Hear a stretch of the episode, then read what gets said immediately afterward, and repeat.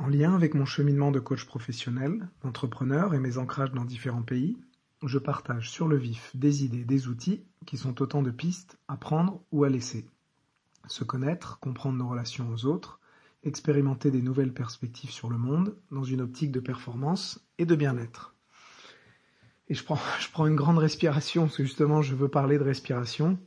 Euh, c'est un sujet que j'ai commencé à creuser récemment et un peu dans cette veine euh, que j'aime bien d'aller chercher des sujets qui, euh, je trouve, sont un petit peu connotés alors que qu'ils ont, enfin, il y a beaucoup de, ils sont très intéressants par ailleurs.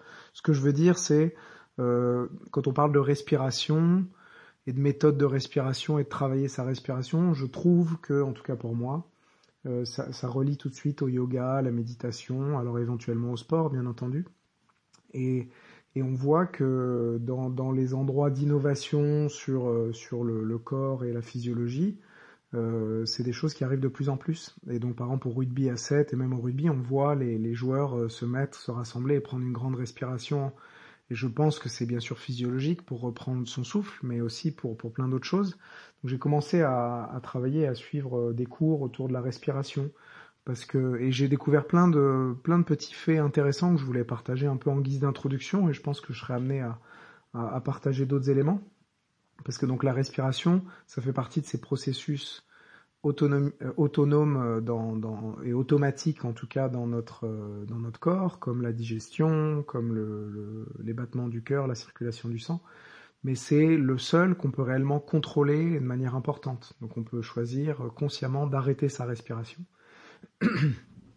Et ça, je trouve ça, je trouve ça intéressant, d'autant plus qu'on sait que bah, si on arrête la respiration, le, taux de CO2 dans le sang va monter, si on respire mieux, le, taux d'oxygène va augmenter. Donc on peut avoir un effet physiologique sur, euh, sur son corps et de manière quasi, quasi instantanée. Et donc euh, il y a différentes techniques de base où on peut et naturellement, enfin naturellement je sais pas, je, moi j'ai pas l'impression qu'il y ait beaucoup de gens qui ont recours. Même voilà de prendre une grande respiration pour se calmer et de d'ailleurs je vous invite là pendant que je vous parle à peut-être prêter un peu attention à, ce, à cette respiration ralentir, vraiment faire des grandes inspirations, et, et on, s'aperçoit qu'il y a un effet sur le, corps, peut-être des tensions qui, qui se dénouent, et sans rentrer dans des choses particulièrement spirituelles.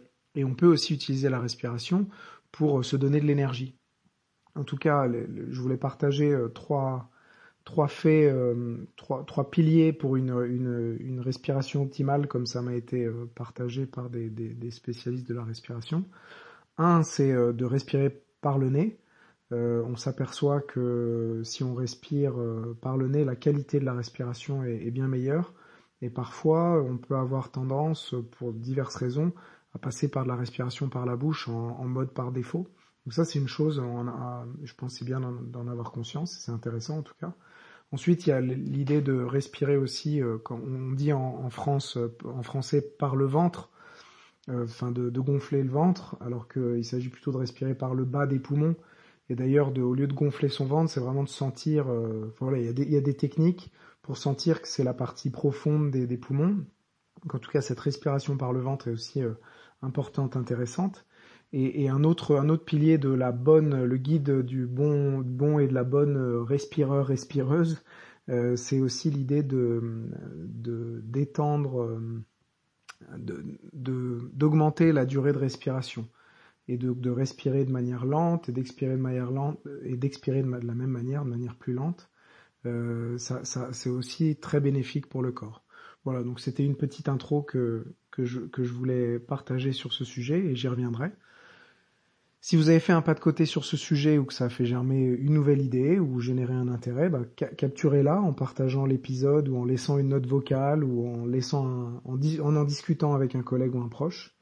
Euh, moi, j'adore euh, créer ces, ces, ces petites, euh, ces petites pastilles et, et, ça donne beaucoup plus de sens si, si, vous le, si vous le partagez quand ça a du sens pour vous.